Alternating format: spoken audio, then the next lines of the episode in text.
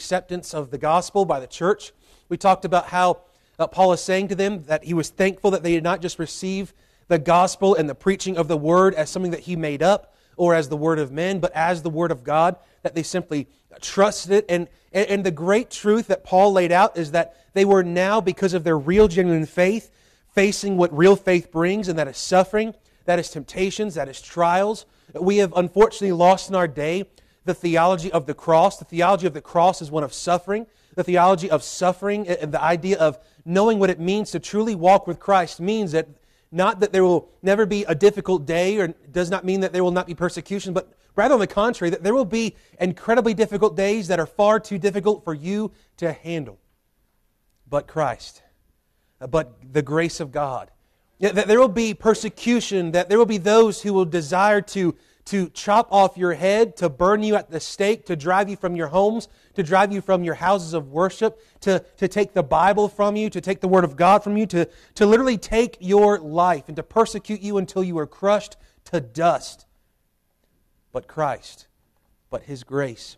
He is sufficient, His grace is sufficient for all things. And Paul is thankful that they had truly accepted the Word of God and now they were gladly suffering for the Word of God's sake gladly suffering for the gospel's sake, and we must do so as well today. Now, as we get into verses 17 and 20, we're going to see Paul's uh, personality come out a little bit more. Uh, earlier in this chapter, he had talked about how he was uh, sort of a, a nurturing them as a mother and, and teaching them as a father. But now he's going to get into as well how he longs for them, how he wishes to be with them, and uh, just his uh, continued thankfulness for them, and that though he is absent, yet he is incredibly grateful for what God is doing in that church. Let's look verse 17 down through 20 today. He says, But we, brethren, being taken from you for a short time in presence, not in heart, endeavored the more abundantly to see your face with great desire. Wherefore we would have come unto you, even I, Paul, once and again, but Satan hindered us. For what is our hope? Or joy or crown of rejoicing? Are not even ye in the presence of our Lord Jesus Christ at his coming? For ye are our glory and joy. Here, as Green writes, Paul summarized the character of the apostolic ministry among the Thessalonians in chapter 2, verses 1 through 12. And then in the following paragraph, as we look, verses 13 to 16, he reflected on the reception of the gospel by these believers, including a digression on the Jewish opposition to the Gentile mission. Now he returns to the theme of the uh, anguish of their separation and the desire and attempts to return. This theme occupies the rest of this major section of the letter up to chapter 3, verse 13. I wanted to give that there for you just to sort of sets up the next little passage here at the end of chapter 2, but as well going into chapter 3, we're going to find that Paul is expressing his longing and his heart for the church Nobody loves the church like Jesus, but if there was ever a second that loved the church, it was the Apostle Paul. You and I must love the church as Paul loved the church and as Christ loved the church. We must care for the church. We must love the church. And this is not talking about a building. This is talking about people. Right? This is talking about the gathering, the ecclesia, the called out assembly, the, the very ones who are in Christ Jesus. That there must be a deep, deep rooted and built up love that is found only in Christ, only in the unity in the bond of the Spirit. Now, here in verses 17 to 18, Paul expresses his desire to return back to be with the Thessalonian church and details the hindrances that have kept him from returning. Now, let, us sort of put this in our perspective today. Have you ever maybe given a phone call to somebody and you said, Hey, I've been meaning to visit you. It's just there's been this and there's been that. Or whether you write them a card and you say, I want to see you so bad. I'm praying for you. I'm with you in spirit, but I just can't get there right now right? We've been there many times, especially the past few years, I'm certain. All the uncertainty, all the things in life, there are always hindrances, but nevertheless, through hindrances, your heart can still be there in the right place. Your mind can still be there in the right place. And Paul's mind and his heart is there with this Thessalonian church. If we remember back to the very founding of the Thessalonian church, he didn't get to stay there too long because the persecution came. He was driven out of there and continued on the journey. And what he has done in the first two chapters has been reminding them that they had received the gospel, and the gospel did a great, deep rooted work in them, and that he had a genuine intentions with them, a genuine love and affection and care for them. Because there were those who said, well, if Paul really cared for us, he would have stayed here longer, right? He stayed for a year at Corinth, or he did this, or he did that, but he hasn't stayed with us. And he's going to get into this. He says, It's not that I would not be able to stay with you. I long to come back to you, but right now, there are hindrances. Now, as we look here, Guzik writes Paul knew that the Thessalonians appreciated the comfort he gave, but they wondered why he didn't come and bring this comfort in person. They naturally thought that this would be much better, yet Paul assured them that the reason was not a lack of love or desire on his part. There are some times in this life where you wish somebody could come see you, or, or uh, they wish they could, that you could come see them. And there has to be this mutual understanding that sometimes things just flat don't work out. It would be nice if they did, but life has gotten in the way.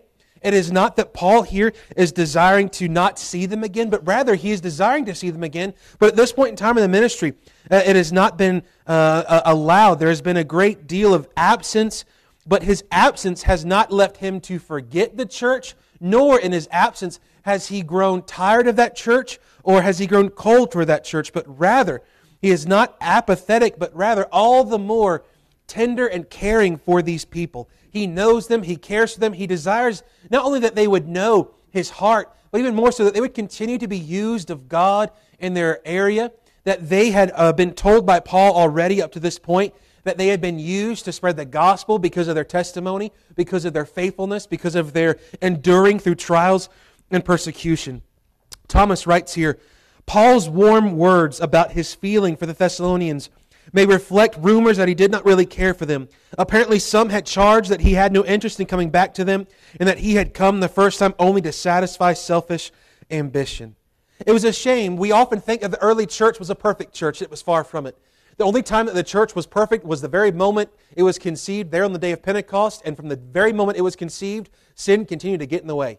If we remember, it wasn't but just a chapter later, after the day of Pentecost, that we've got two people being struck down dead because they said, We're going to give this much.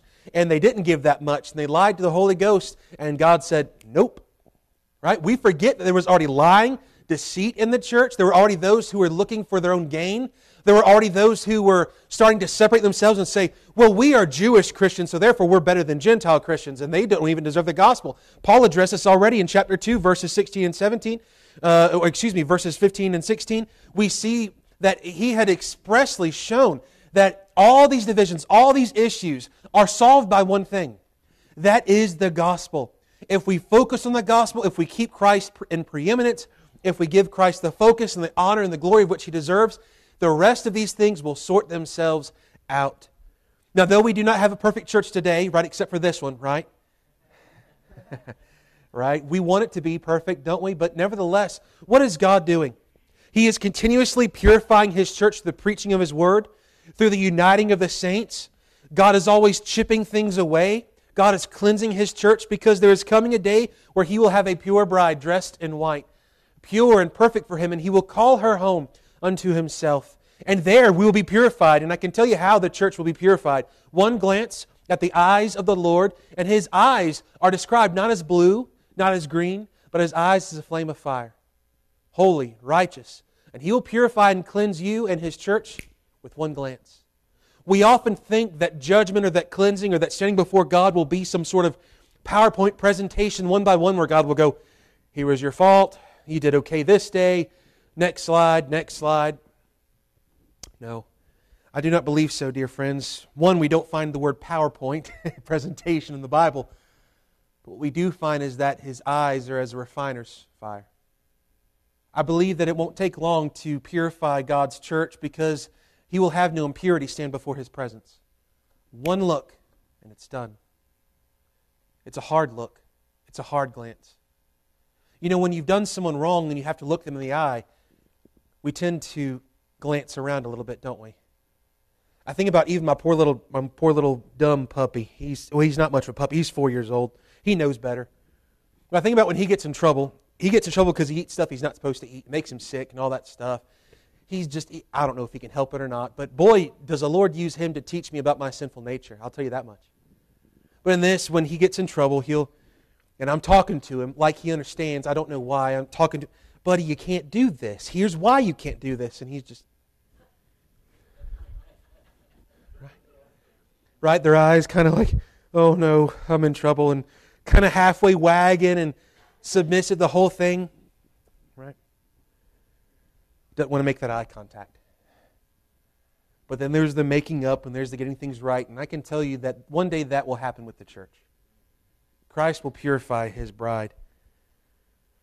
Now, as we come into this place, Paul has expressed here in chapter 2 his deep motherly care, his fatherly exhortation for them. And there's no question that Paul not only cares for the church at Thessalonica, but for the very bride and body of Christ itself. Let's see here. Here we are. Now, as we get here, I want us to see, he says, But we, brethren, have been taken from you for a short time in presence. To the Thessalonians, it seems like a long time, doesn't it? To anyone that's been shut in or is shut in, the absence of phone calls, cards, and visits, no matter how long it has been, always seems like a long time. If you think about this, the we just celebrate Thanksgiving. You might have gotten together with family, and I don't know how long or how often you're able to get with your family, but it might seem like a very long time in between, even if it's not so long. For the Thessalonians, it seemed like a very long time, but here Paul goes, it's just been a short time in presence. Why? Because if we understand time, this life is always short. A year in this life is short compared to the eyes of God. A, year or even two years is short in time in comparison to eternity. And the reason why you and I think that things like suffering or difficulty or challenges or uh, the, these sort of breaks in relationship or presence or being with one another seem so long is because you and I are often unable to see in light of eternity. If you and I can begin to see the things in light of forever and forever and forever, from eternity to eternity, it will change the way that we view time right now. Now, with this, he says for a short time in your physical presence, he says, but not in heart. Now, this is sort of interesting. How many of you guys have ever said or heard the phrase, I'll be with you in spirit? Anybody, right? This is sort of the same idea. Now, we say it sort of as a cliche. We do it to make people feel comfortable, to make them feel, going, hey, I, I know I can't make it, but I'm with you there, right? If I could be with you, I'd be with you, but if I'm not with you, just know I'm thinking about you, I'm praying for you, right? Now that does some good, doesn't it? It brings some comfort to know that someone does care enough that one, they'd like to be there physically, but two, because they can't be there physically, they are thinking of you, they are praying for you, that their heart is with you, right? There's a tenderness, there's a care, there's a genuine love. Love is never uh, self pleasing or self serving, but always self sacrificial. Now, in this here, we get to this and he says, Not in heart, but he endeavored more abundantly to see your face with great desire. Do you think here that Paul wants to see them? Of course. He says he's endeavored the more abundantly, right? He's endeavoring to get back. It is abundant how much he wants to see your face with great desire. It's one thing to talk on the phone and they don't have a phone. It's one thing to send a letter. It's one thing to, to you know, FaceTime or have a video call. And it's another thing to be in someone's presence. The past two years, if anything, or past almost three years now, since COVID had started, something that we have learned is this people need people, right? You need touch, you need face to face interaction, you need to see one another, to feel the warmth of another, right? You need that tenderness, that care that you can't get through a letter or a phone. And he is showing expressly how much he desperately desires to be with them. And now we get into verse 18, and here's what he says. Wherefore we would have come unto you, even I, Paul. Now, if we remember this, it was gonna, and we're going to see this as well in chapter 3, Paul had sent Timothy because he couldn't go. So he sent Timothy, and much of these things that Paul has learned about the church at Thessalonica are because Timothy came back and said, Hey, Paul, here's how the church is going. Here's what's happening. Here's some of the concerns. And this is why Paul is writing them to let them know, I do care for you. Ignore those rumors. Here's my heart for you. Don't forget what happened and how you've endured and how you've taken the gospel and, and understood it and grown in it. And he's saying, I'm not just going to send Timothy, nor do I want to just send Timothy or Silas to you, but I want to come myself. He says, But once and again, but Satan hindered us. The Greek word for hindered is literally to cut a trench between oneself and an advancing foe to prevent his progress. So Satan opposing the progress of the missionaries. Now, if we think about this, here's the idea of that word. I want to try to put it in a picture for you. Um, it, it's, it's sort of a forgotten war for some reason, but World War I was supposed to be the war to end all wars, and then there ended up being another one shortly thereafter.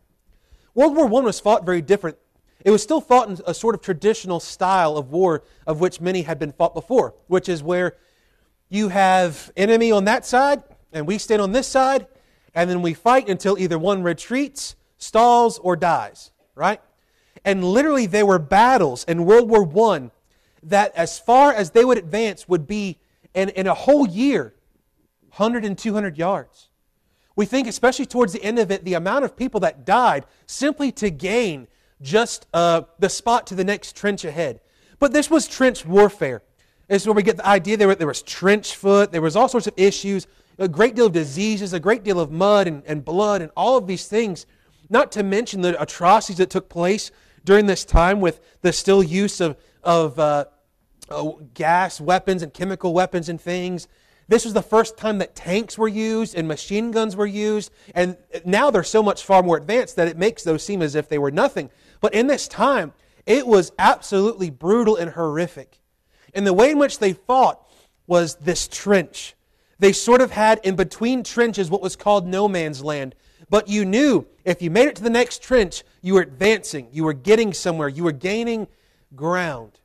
But the idea of these trenches is that in this spiritual warfare for Christ, through Christ, with Christ, against our foe, the devil, the, the world, and our own flesh, that we see that the devil himself, Satan, whose very name means adversary, our adversary, the devil, who is like a roaring lion seeking whom he may, de- may devour.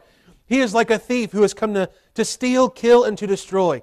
He is like a dragon who wishes to breathe his wicked fire of lies and deceit. That is who the devil is. You must know your enemy, and you must know that he is very real, that he's very much caring about your soul just as much as the Lord is. But he cares for it in a different way. He cares to steal your joy, your peace, your comfort, to steal your assurance. Now, if you are saved today, he cannot have your soul, but he can certainly try to have your mind, to win your affection, to draw you away from Christ. And that is what he is seeking to do daily.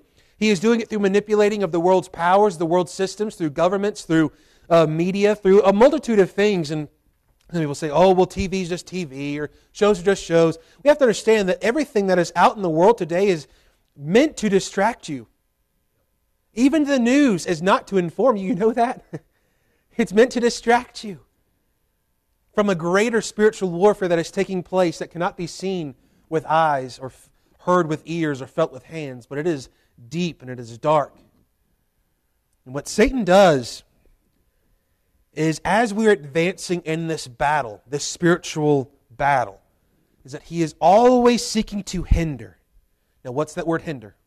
Think about that World War I illustration. He is drawing the line. He is creating a no man's land. He is trying to separate you, to divide you, and to put a trench before you so that you may fall or stumble or be entrapped by his snares. He is seeking to make sure that you can no longer advance for the cause of Christ. He is seeking to make sure that you will not grow in grace and knowledge. He will do whatever it takes. And ultimately, the way in which he draws his line and his hindrance is not just to keep us furthering in advance, but if he can put a hindrance or a ditch or a trench, if you will, a dividing trench between you and Christ, that is his great desire. Now, on different occasions, JFB commentator writes, the Holy Ghost, the Spirit of Jesus, in Acts 16 6, forbade or hindered them in a missionary design. Now, if we remember back in Acts 16, Paul said, We want to go over here. And the Holy Spirit said, No. Why? Was it because the people that Paul wanted to go see and to minister to didn't need the gospel? No, that's not the case at all. Rather, it's because they weren't quite ready for it, and the Spirit knows much more than what we do. This shows the absolute necessity to be Spirit led, Spirit filled, and to obey. This is why, as a church, as a pastor, as Christians, as believers, as individuals, when the Lord tells us to speak, we speak. When He tells us to be silent, we be silent. When He tells us to walk, we walk. When He says to be still, be still. We must never make a move without the Spirit's leading, guiding, and direction. All of us know and would say theologically, yes, the Spirit is there to lead and to guide, to direct, but very few of us are willing to submit to that Spirit, and many of us want to take our own marching orders. And we have to be careful with that. Now, as the uh, commentator continues on here, he points this out, but he says, Here it is Satan acting perhaps by wicked men, some of whom had already driven him out of Thessalonica or else by some more direct messenger of Satan or a thorn in the flesh, 2 Corinthians 12. Uh, in any event, the Holy Ghost and the providence of God overruled Satan's opposition to further his own purpose. We cannot in each case define whence hindrances in good undertaking arise. Paul, in this case, by inspiration, was enabled to say the hindrance was from Satan. So it was not the Spirit that was saying, Paul, don't go back to Thessalonica, but rather it was Satan putting some sort of hindrance. And it could be a multitude of things. It could be false teachers, it could be persecution, it could be uh, the hindrance of his own health. Who knows what this might be? But nevertheless, Paul is willing to say, I'm hindered by Satan himself. Now, if we think about this, it certainly makes sense. The way in which Paul talks about the church of Thessalonica, do you think that they were a weak church or a strong church? I'll help you. Strong church, right? they were a strong church. How do we know that? You read chapter 1. They received the power with gospel, with the power of the Holy Spirit, that they were used as a testimony throughout their whole region. They were making an impact for the cause of Christ. Not because they went and sent missionaries, but because as people came to Thessalonica, this trading post, this huge city that all the world was traveling through, that the gospel was going forth from there, that they were a light in the dark region of which they lived. They were a strong church, but they were a persecuted church. They were a church that was dealing with a great deal of issues, especially from the Jewish people and the Jews that were there, stirring up and, and persecuting them and, and trying to, to silence the gospel. Now, the greatest hindrance of which we find, much like Paul here, John writes in 1 John chapter 2, verse 16, that all that is in the world, the lust of flesh, lust of the eyes, and the pride of life, right? These are our enemies. These are our greatest hindrances. One, Satan, but Satan will use the world and your flesh, but oftentimes it is our own flesh that is a great hindrance. But here, he attributes this to Satan. Do you think that Satan would want Paul to go back to this church to strengthen this church? No. Satan has no problem with churches meeting. Satan has no problem with you coming to four services a week. Satan does have a problem with you growing in grace and knowledge. Satan has no problem with you coming to church and lazily singing just as I am or amazing grace or how great thou art. He has no problem with it unless you mean it. He has no problem that you're willing to put your name down on a sign up sheet and say that you'll go to something or volunteer for something, but he has a problem when you actually do it. And he will make sure that he puts a trench of hindrance to keep you from doing so. Satan has no problem with churches gathering. There are plenty of churches that are gathered today that will do much more for Satan's kingdom than Christ's. There are many preachers today who will be much more used today for Satan's kingdom than for Christ's. This is the reality. Satan is not so much seeking, uh, to, seeking to, to close the doors of church buildings, but rather to make sure that whatever and whoever gathers inside those buildings would not lift up Christ. That they would not be united, that they would be divided, that they would be full of, of dead men's bones, that they would be whitewashed tombs. He is not desiring that this place would close its doors, but he's desiring that when you come here that you simply would not care. He is not desiring that you would not come here, that you would not volunteer. He is desiring to make sure that when you leave from this place and you go home, that husbands would not lead their wives and their children, that mothers would not do motherly things, and that children would not obey their children. He is looking to destroy you. He is looking to make sure that all joy is stolen. He is perfectly fine with your religiosity and your churchianity. He is perfectly fine with Thessalonians meeting, but he's not so fine with real worship. He's not so fine when the gospel is being proclaimed with power by the Holy Ghost. He is not so fine with Paul coming back to strengthen a church that is already strong in Christ Jesus. Satan will do whatever it takes. He does not fight fair. He does not fight to lose, but rather to win. And we must understand this. Thomas writes The real existence of a personal and supernatural devil is incontrovertible. He presents activity in opposing God is only a foretaste of the heightened opposition he will launch in the future through his special human representative just prior to Jesus' personal return to or 2 Thessalonians chapter 2, the idea of an antichrist what Jesus has done and accomplished, Satan is doing the anti version of it. Right? He is where Jesus has a kingdom of light, his is of darkness. Where his is Christ is of love, his is of hate. His is of unity, his is of disunity. Do we see the difference? Right? They look very much the same from the outside from what they're trying to do, but the motivations are different, the end results are much different. Satan is doing what Christ has done in a dark way, in a twisted way. It is this. Notice that in the very Garden of Eden, what does Satan do? He does not say that God never spoke. He said, Did God really say? Did he really say it that way? Sure, God spoke to you. He, he spoke to me before. But did he really say it that way? Do you think he really means what he says? Notice the subtlety. That is exactly how Satan works. We must understand that he is very real and he's very much seeking to hinder our work for the Lord. And here's what happens Satan gives these hindrances to Paul and to us because he is always desiring to make sure that we are weakened and that we are disunited as a church. What he would love to do is to get the church at Thessalonica on an island, if you will, where they have no fellowship, where they feel that they're all alone, where he feels that no one else cares for them, because that is one step closer to apathy. It is one step closer to being cold and dead. Many churches have already slipped through that. Many churches are continuing to slip through that. I've seen it. It's happening around here. It's happening in Danville. It's happening in Waynesboro. It's happening in plenty of places where there are plenty of churches, but there is little gospel heat. We need the gospel that must be the focus. And this is what Paul has gotten to over and over and over again. As we see here, the devil is always working to thwart the word and work of God. There is always a spiritual battle with preaching the gospel, discipling believers, and strengthening churches. I would wonder today if you understand that Satan is seeking to hinder us. I want you to understand today that as much as God desires to use you in this church, so does the devil. The devil has used many pastors and many deacons and many Sunday school teachers. He has used many people who come and are faithful to church, but not so faithful to Christ.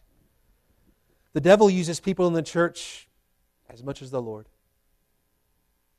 Do not think that he would not try to use you. Do not think that he would not try to use you to bring disunity or to bring apathy. I can tell you this here's how he'll use you in a little while when we stand and we sing, here's how he'll use you. You don't have to sing loud. You just you can just mouth the words. You can just not care so much.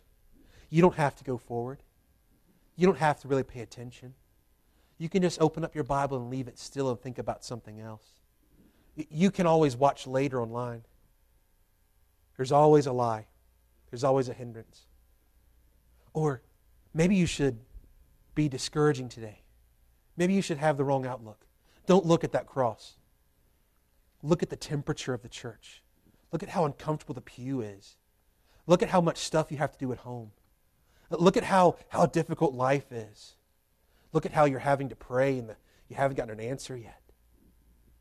Those are all the things that you and I hear every Sunday morning and every day of our life as the devil begins to tell us lie after lie after lie. I would wonder today as we come to an end here, because I don't want to get started in the next section, is this. One, do we understand that we have a real enemy? Two, do we understand the work of that enemy? He is seeking not to keep you from coming here, but rather to keep you from caring while you're here. He is seeking to make sure that you do not live in the Word of God, because if you live in the Word of God, the Word of God will live in you.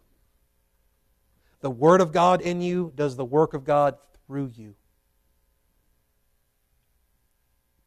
May the Lord open up our eyes today to see those hindrances so that we would not continue to fall suit to them. But that we would put on the whole armor of God. That we would stand ready in the day of battle. And I can tell you this the day of battle is today, right now. And until the day you die, when you can finally lay down your armor and we can rest in the comfort of the presence of Christ. And until that day, as Paul has talked about and as he'll deal with in verse 19, Christ is coming. And when he does, this battle will be over. And our Lord Jesus will put every enemy under his feet and will cast them far, far away, never to return. May we long and look forward to that day, but until that day, may we be vigilant. May we never cease to fight the good fight of faith. And may we quit fighting with one another and start fighting for one another. May we quit fighting the wrong things and start fighting what is actually the adversary and the enemy. May our eyes be open to behold our Lord and His Word and His work that He desires to do through us. Let us pray this morning. God, we come to you this day. We just want to thank you, Lord, that you've given us all that we need, that you've called us conquerors and victors. And Lord, not because of anything that we can do or any good that we might have, but rather because of who Christ is and what he has done. Lord, I pray that you would help us today as we prepare our hearts now for worship service, God, that we would worship you in spirit and truth, we would seek to honor you, to glorify you, and Lord, that today that you would do a great and mighty work through your word. We love you and we thank you for this time. We give it to you now. In Jesus' name, amen. All right, y'all, we're going to take a pause for the calls. We got a men's prayer room over here and a ladies' prayer room right over here.